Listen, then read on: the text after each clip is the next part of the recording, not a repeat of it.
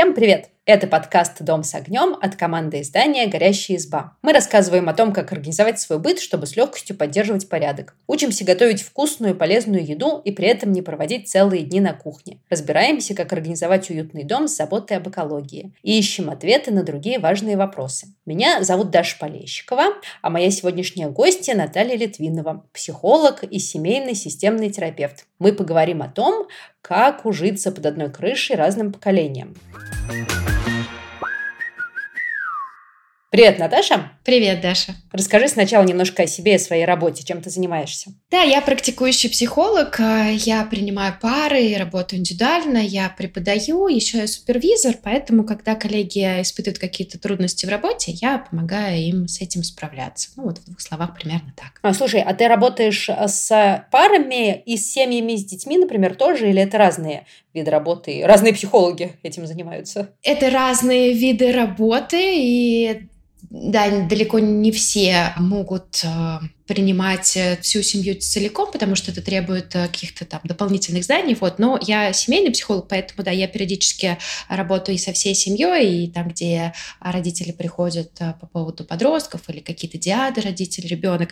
Да, в общем, это тоже часть моих клиентов. Это здорово, а, потому что пока я готовилась к сегодняшней записи, я думала о том, какие бывают вообще ситуации, когда приходится людям разных поколений жить под одной крышей. И первая, наверное, ситуация – это когда выросший ребенок, ну уже взрослый, по сути, человек, продолжает жить с родителями. И здесь потенциально могут возникать какие-то проблемы. Ну, то есть, с одной стороны, хочется избавиться от гиперопеки, а с другой стороны, ну, я понимаю, что родителям важно, чтобы правила дома соблюдались. Я тоже долго жила с родителями, честно говоря, не помню, чтобы у нас были какие-то проблемы, но зато сейчас начинаю чувствовать, какие они могли бы быть. У меня а, старшей дочке 12 лет, ну, она, конечно, еще совсем не взрослый человек, но уже подросток, и она периодически приглашает а, к себе домой своих друзей. А, и ты понимаешь, я чувствую, что ее друзья, ну, для меня это чужие люди, и я себя чувствую, как будто бы у меня в доме чужие люди, которых я не приглашала, которые могут меня как-то, ну, напрягать, беспокоить, говорить. И с другой стороны, я понимаю, что у нее есть право общаться с тем, с кем ей хочется. Ну, конечно, разрешаю, но немножко скрипя сердце.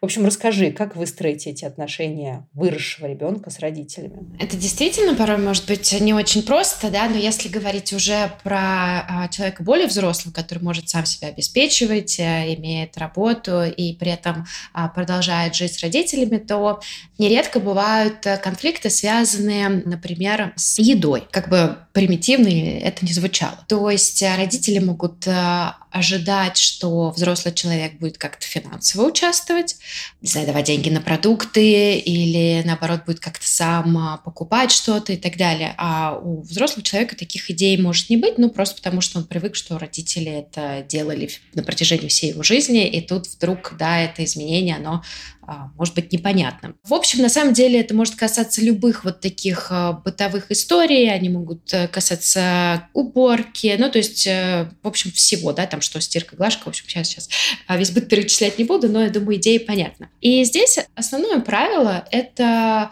выстроить новые договоренности. Потому что в целом, когда ну, дети, они постоянно растут, развиваются, меняются, их потребности меняются, а запрос на контакт с родителем, на какую-то помощь, поддержку, он тоже постоянно меняется. И в целом вообще семья — это довольно гибкая структура.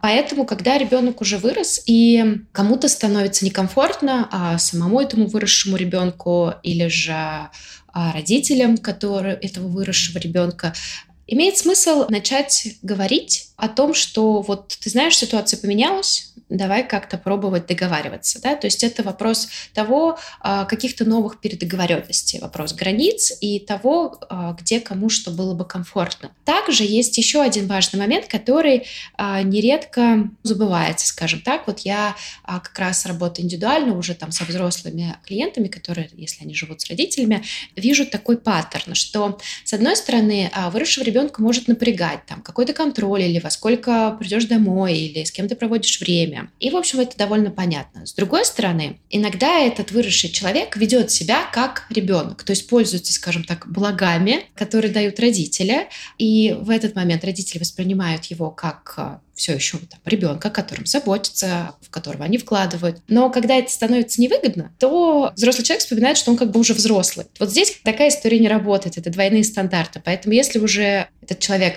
ощущает себя как взрослым, ну тогда это про то, что каким-то образом он сам отвечает за самообеспечение, за самообслуживание и так далее.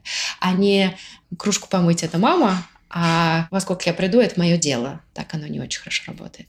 Слушай, еще интересный вопрос. Пока ты рассказывала, я вспомнила одну историю. А, когда я училась в школе, а, у нас в старших классах была возможность принять участие в каком-то конкурсе съездить по обмену в Америку на год. И мы все учили английский, всем классом ходили на этот конкурс, ну, знаешь, чисто знание английского проверить. А, но пару раз э, кто-то из школы все-таки ездил в Америку. Это было целое событие на год, так интересно.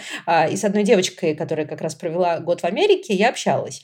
Так получилось, что она провела в Америке весь весь 10 класс, а в 11 вернулась в Россию, собственно, доучиваться и заканчивать школу. И когда мы ее расспрашивали, ну что, как, она нам, я прям помню, говорила, что за этот год очень привыкла быть самостоятельной и ну, сама за себя отвечать. А сейчас вернулась, а у родителей ничего не поменялось, и к ним вернулась, ну вот их так, дочка годовалой давности. И она рассказывала, что ей было очень ну, неуютно как-то в этой ситуации. Но это все-таки, знаешь, такая история, ну, из ряда вон выходящая, когда этот переход случился резко для всех. А обычно это все-таки все идет постепенно, получается, не будет такого, ну, дня перещелкивания каждый раз, каждую проблему. Про каждую чашку нужно говорить отдельно. С одной стороны, да, вроде бы это постепенный процесс, а с другой стороны, ну, например, а, окончание университета или начало работы, первой работы, это все-таки тоже какие-то значимые события, которые ну, там не каждый день случаются. А вот это, наверное, та точка, которая может быть началом этого разговора.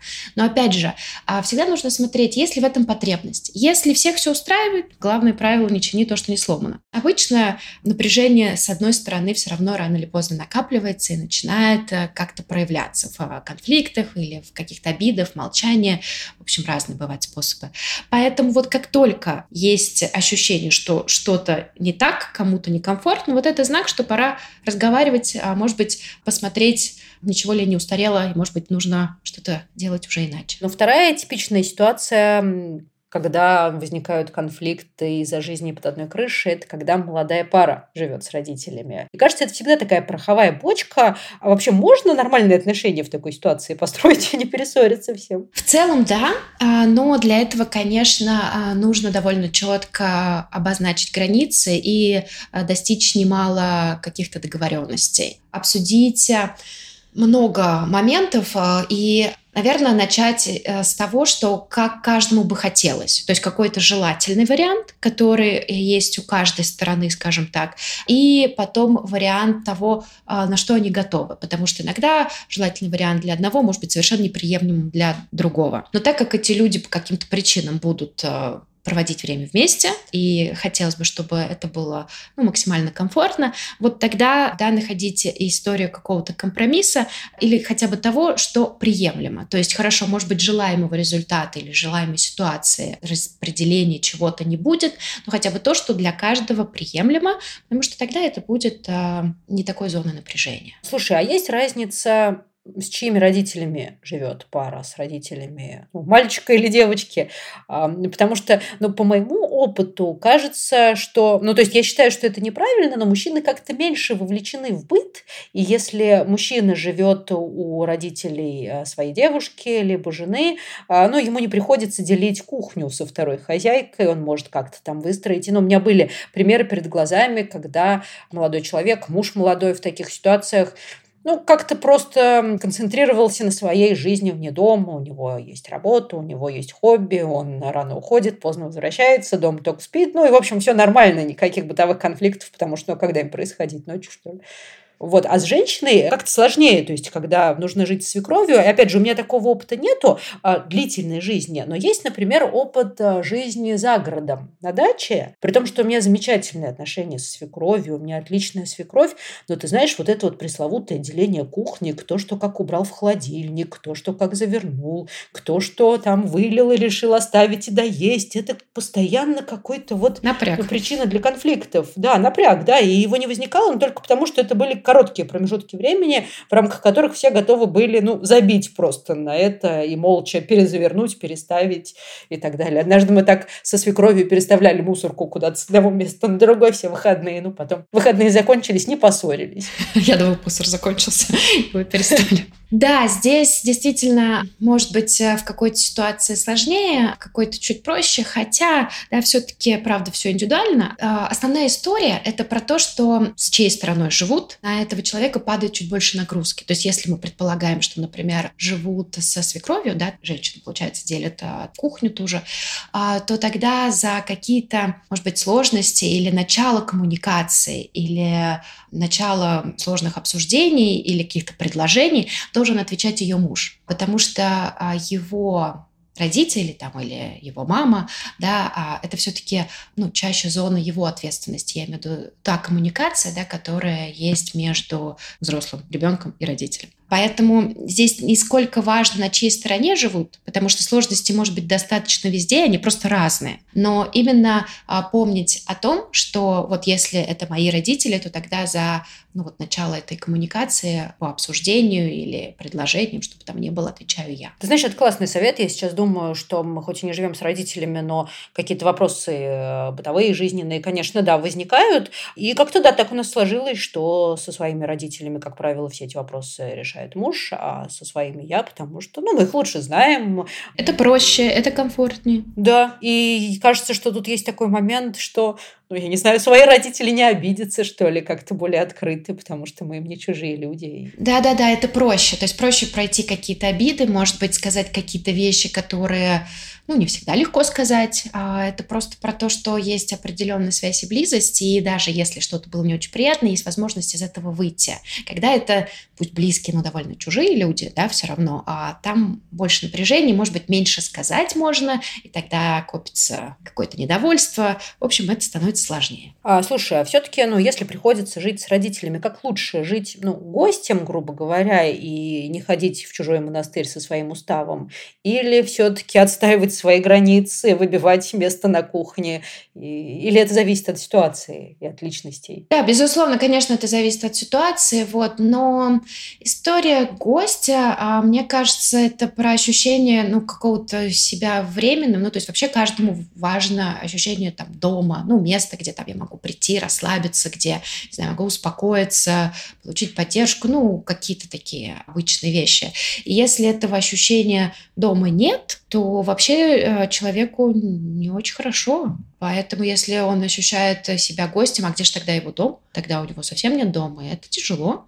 Поэтому, наверное, вот эта история гостя, она, если это, конечно, там на пару-тройку недель или месяцев, это отдельная история. Но если это все-таки на более продолжительный срок, вот, тогда лучше считать это домом, где есть другие люди с другими, может быть, взглядами, ценностями и так далее, но задача их как-то примирить друг с другом, найти тот вариант, который устроит всех. А как это работает на практике? Ну, мне кажется, что у каждого должно быть ну, какое-то свое пространство, что ли, в которое другие не лезут и не учат, как там, не знаю, складывать вещи в своем шкафу, как жить в своей спальне, как разбираться на своей кухне. Да, конечно, это обязательно по возможности, опять же, да, все ситуации разные, но хотя бы разделение там комнат было бы действительно идеальным, а, хотя бы про то, что, да, моя комната и как там выглядят мои вещи, и каком порядке или беспорядке они лежат. В общем, это история ну, там, моя и, там, не знаю, моей семьи. Но вообще это про то, что уважать различия очень важно, да, а не навязывать какие-то вещи, не комментировать их, а не давать советы, если их не спрашивать. Ну, то есть это все, в принципе, про границы, про то, что, да, мы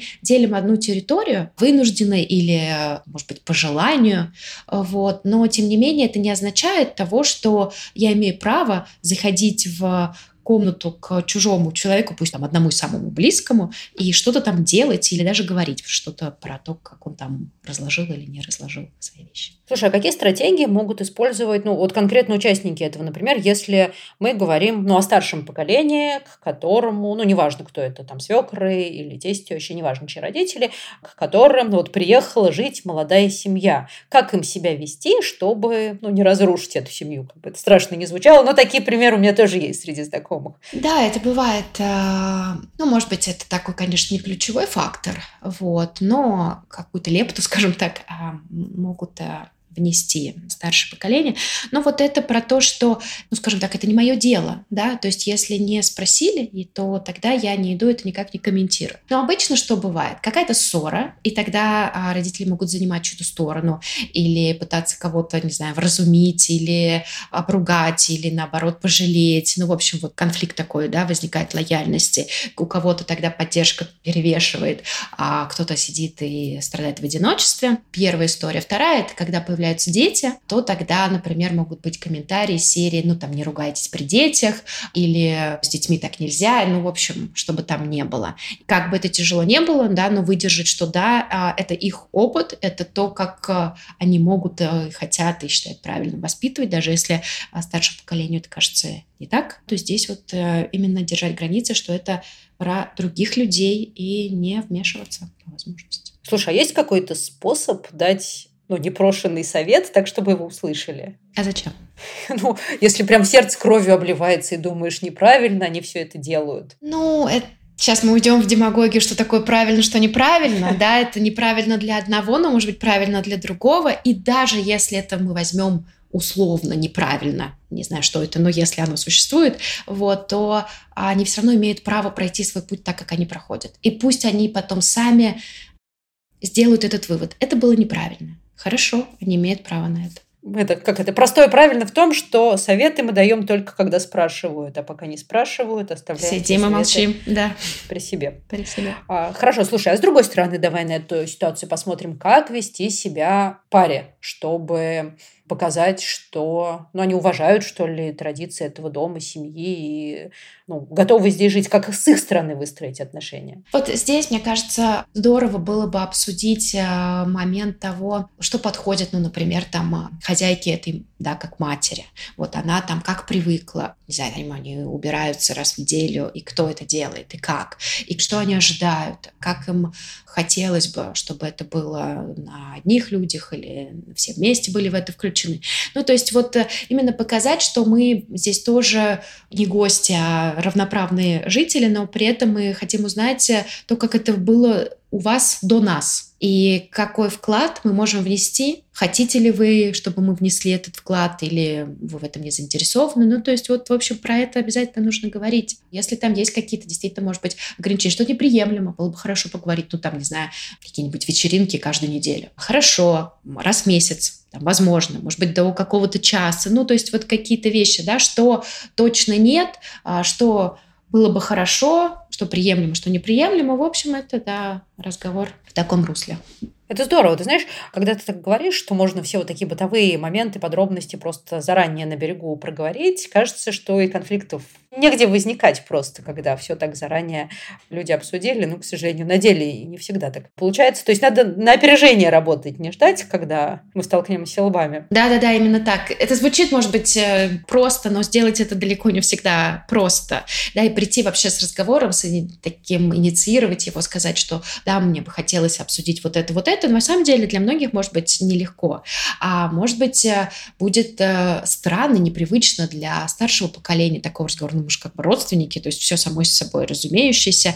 Вот, но, к сожалению, не все само собой разумеющееся, поэтому было бы здорово все-таки разговаривать. А, ты знаешь, у меня вот в семье э, такое прям обострение отношений со старшим поколением было, когда родилась моя старшая дочь, потому что до этого мы не жили вместе, но тем не менее у нас были классические бабушки, ты знаешь, как а, бабушка идет, одевай детей. А, вот. Ой, это смешно.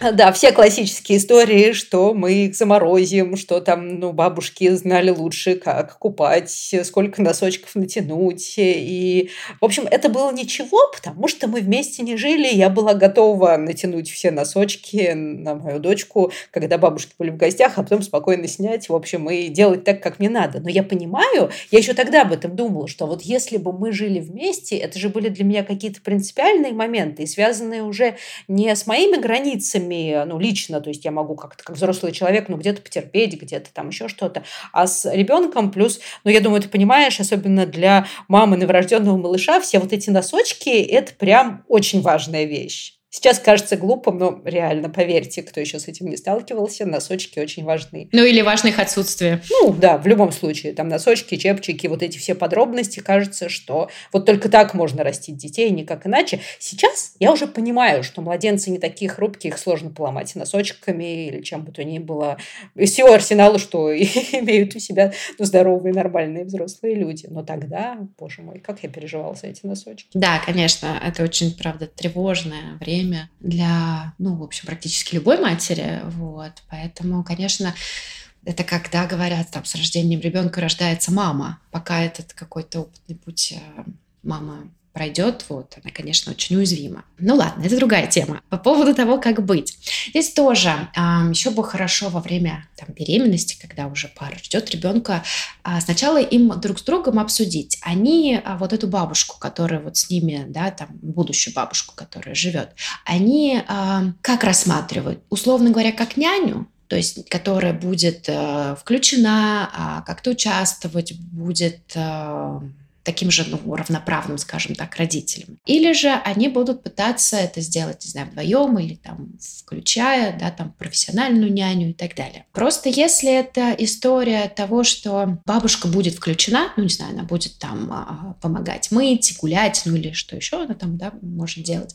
то тогда, конечно, нужно понимать, что она будет себя также ощущать, ну, в какой-то степени ответственность за этого ребенка и будет ощущать себя вправе как-то комментировать. Но я сейчас говорю бабушка, да, это не отменяет, ну, дедушка, соответственно, то же самое, да, то есть как бы вот родители, старшее поколение будут ощущать, что как бы они включены, они также заботятся, они также что-то делают с этим новорожденным да, ребенком, и тогда они вставляют как бы свои комментарии, то есть как бы, ну, условно говоря, они имеют на это право. Поэтому если этот вариант неприемлем, а, по каким-либо причинам, да, то тогда про это тоже нужно поговорить, что вот нам комфортно, мы хотим пройти, не знаю, этот путь, мы будем обращаться к бэбиситерам, не знаю, кому угодно.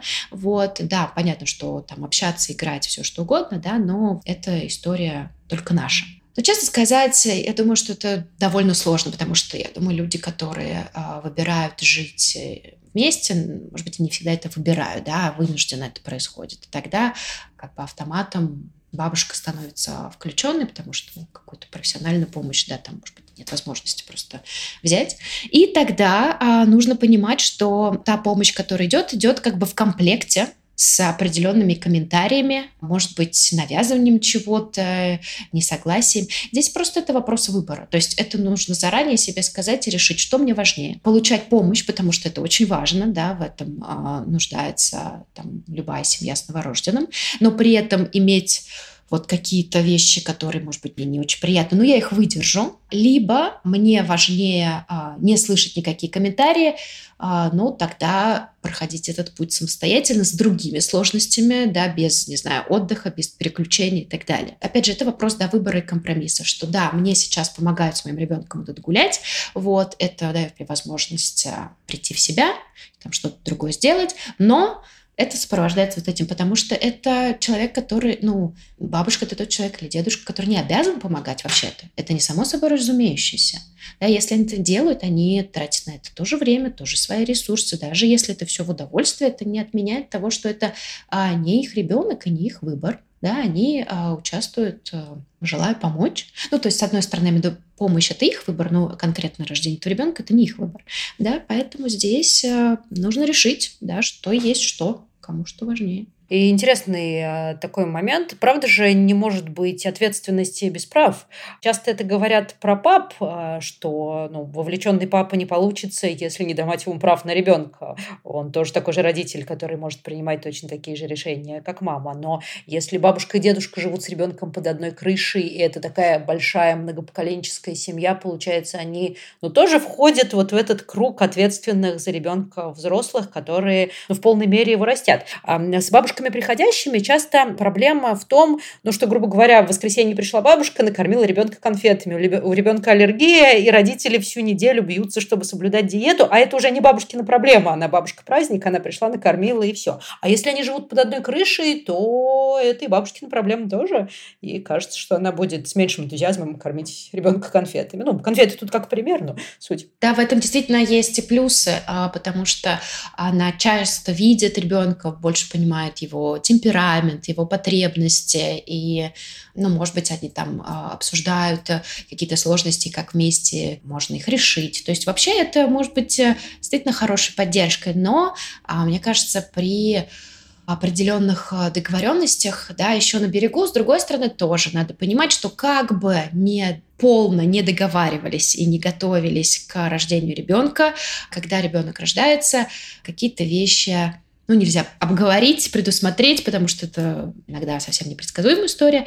Вот. А, но здесь важна гибкость, да, и желание всех сторон слышать друг друга и понимать, что, в общем, лучше для ребенка так, как считают родители все же. Это хороший совет. Слушай, ну и следующая ситуация, кажется, что сейчас она возникает э, все чаще и чаще, потому что немножко переворачивается. Ну, короче говоря, часто не молодая, не вставшая на ноги пара живет у родителей, а происходит наоборот. Например, семья уже состоявшаяся уезжает жить куда-то в другой город или в другую страну, и они забирают с собой уже ну, стареющих родителей, и здесь роли как будто меняются. Э, в первой ситуации, про которую мы говорили, тут э, ну, молодежь живет на территории взрослых, а здесь все наоборот. Бабушка и дедушка приехали на территорию к уже состоявшейся семье. А здесь есть какие-то особенности, ну, другие какие-то иные проблемы возникают в такой ситуации? Наверное, здесь история о том, что тем, кто приглашает, важно помнить, что а, я осознанно выбираю делить свой дом, свою территорию с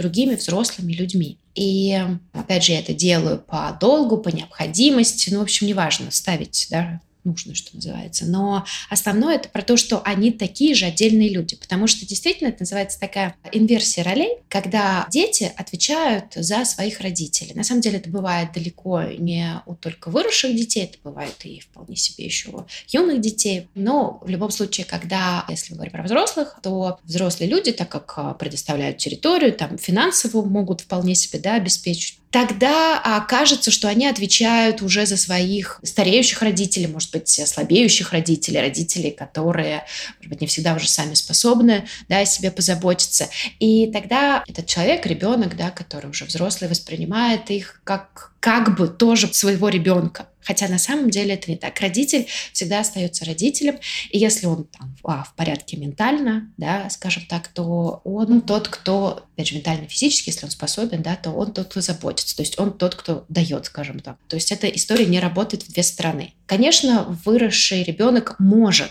если хочет, что-то давать, заботиться, предлагать, да, это здорово, если удалось такие выстроить отношения, но у него нет долга. Он не должен, он должен своим детям он выбирает рождение ребенка, все долги идут туда. Должен отвечать, должен заботиться, да, потому что маленький человек не может это сделать а, сам. Если родители физически, ментально более-менее в порядке, то тогда, а, в общем, как бы вопрос долго не стоит. Да, это тогда выбор. Вот, и если это выбор а, для удобства или из-за страха, в общем, чтобы за этим не стояло, то тогда нужно понимать, что этот взрослый, уже стареющий человек имеет право делать те выборы, которые, может быть, а, не нравятся выросшему ребенку. Он имеет право не заботиться о своем здоровье. Он имеет право разрушать свое здоровье, в конце концов, да, что-то делать, может быть, а, что не пойдет на пользу. Он имеет право так обращаться со своей жизнью. Это то, что на самом деле очень часто принимать, потому что кажется, что ну, я же забочусь, я же хочу лучшего, я же там, я не знаю, спорт предлагаю, абонемент на фитнес купил и так далее. А, вот. Но этот э, родитель имеет право туда не хотеть ходить, не ходить, и навязывать это не нужно. А, ты знаешь, бывают ситуации, когда действительно смена ролей происходит, и уже стареющие, ну, либо постаревшие а родители, ну, скажем, капризничают как дети, ответственность ответственность за это все равно нести, ну, вот их детям. Получается, что они, как взрослые, как будто бы принимают решения, а расхлебывать эти решения, если они приводят к каким-то последствиям, ну, со здоровьем, с тем же, приходится, ну, вот их выросшим детям. И, ну, если настоящим детям, в смысле маленьким детям, можно, ну, условно ударить кулаком по столу и сказать, ну, я не пускаю, не разрешаю, а, вот, то с родителями так не получится, потому что роли-то у нас другие, а последствия те же самые. Это печально, конечно. Это печально, но вот здесь это очень сложно. Ну, это как вот с ребенком. Ребенку в каких-то моментах нужно столкнуться с последствием своих действий. Да, то есть я сейчас не говорю про то, что там а, он стоит у открытого окна, вот, и столкнуться с тем, что будет, если он его проверит там на прочность, это не сюда, вот. Но с какими-то последствиями ребенку нужно сталкиваться, и вот здесь этому пожилому родителю тоже, да, потому что в любом случае это его тело, это его организм, и да, это его боль, если это придется пережить. Это не просто смотреть на страдания близких. Собственно, родители, которые, то, что мы обсуждали раньше, да, которые пытаются во время конфликта как-то защитить своих внуков или там своего ребенка, или что-то посоветовать. Ведь это про то, что тяжело смотреть на страдания близкого. И это очень понятно. Да, но иногда эти комментарии либо только ухудшают, а, либо как бы не дают получить тот опыт, который человек ну, хочет получить.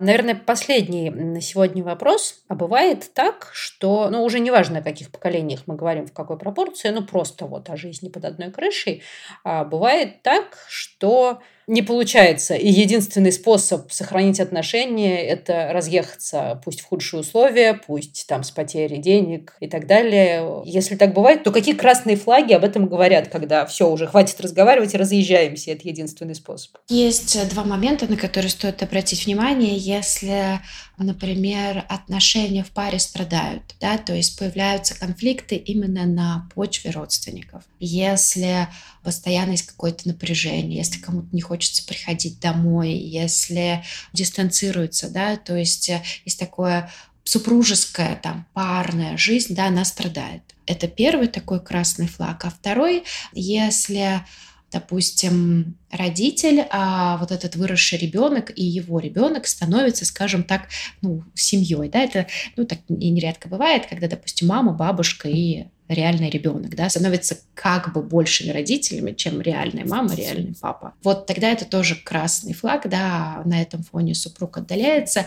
И здесь, э, ну, там, конечно, принято, да, думать, что вот, что является первичным, вот э, там, не знаю, мужчина отдалился, и поэтому там больше включилась бабушка и так далее, но вообще далеко не всегда это так, да, мужчина может отдалиться именно потому, что чувствует, что у меня здесь нет места, у меня пространство, обо мне не думают, не замечают, а, не слушают, ну и тогда как бы зачем я здесь нужен. Конечно, надо смотреть на контекст, на ситуации. Бывает по-разному, да, бывает и изначально по какой-то причине там меньше включенности, и тогда, да, вот это место занимает бабушка для желания помочь своей дочери. Ну, то есть ситуации разные. Но если происходит вот так, что а, семья сдвигается в сторону триады да, из трех поколений, вот, и супружество уже не в радости, а в напряжении, вот тогда имеет смысл действительно рассмотреть ухудшение бытовых условий, да, но все-таки улучшение эмоциональной жизни пары, в том числе и ребенка, конечно. Это хороший совет. Слушай, я вот весь наш разговор думаю, что, ну, говорю, каких-то таких критичных моментов в семье у меня не случалось. Случались в основном мелкие конфликты, и кажется, что то, что кажется серьезным в моменте, оно со временем, ну, забывается, воспринимается как анекдот, а наоборот, теплые отношения семейные, они остаются.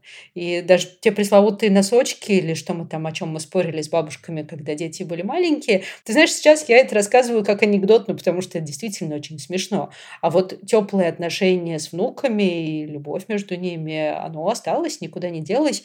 И вот мне кажется, что это то, что нужно ну, держать в голове, что вот эти конфликты мелкие, во всяком случае, ну, они же отсеются, забудутся, а все хорошее останется. Да, конечно, на самом деле есть и плюсы. Хорошая действительно история про то, что напоминать себе, что вот здесь сейчас в моменте это тяжело и неприятно, а, но через там, не знаю, пять дней, пять месяцев, пять лет эта история может быть уже совершенно другой, неважной, не такой значимой. Спасибо за этот разговор. Мне кажется, он получился очень полезный и с кучей таких правильных, бытовых, применимых, главное, советов. Думаю, что он будет полезен нашим слушателям. Друзья, нас можно слушать на всех популярных платформах. Не забывайте ставить лайки и рассказывайте в комментариях, жили ли вы когда-нибудь в многопоколенческой семье и как вам удавалось сохранить мир. Всем пока!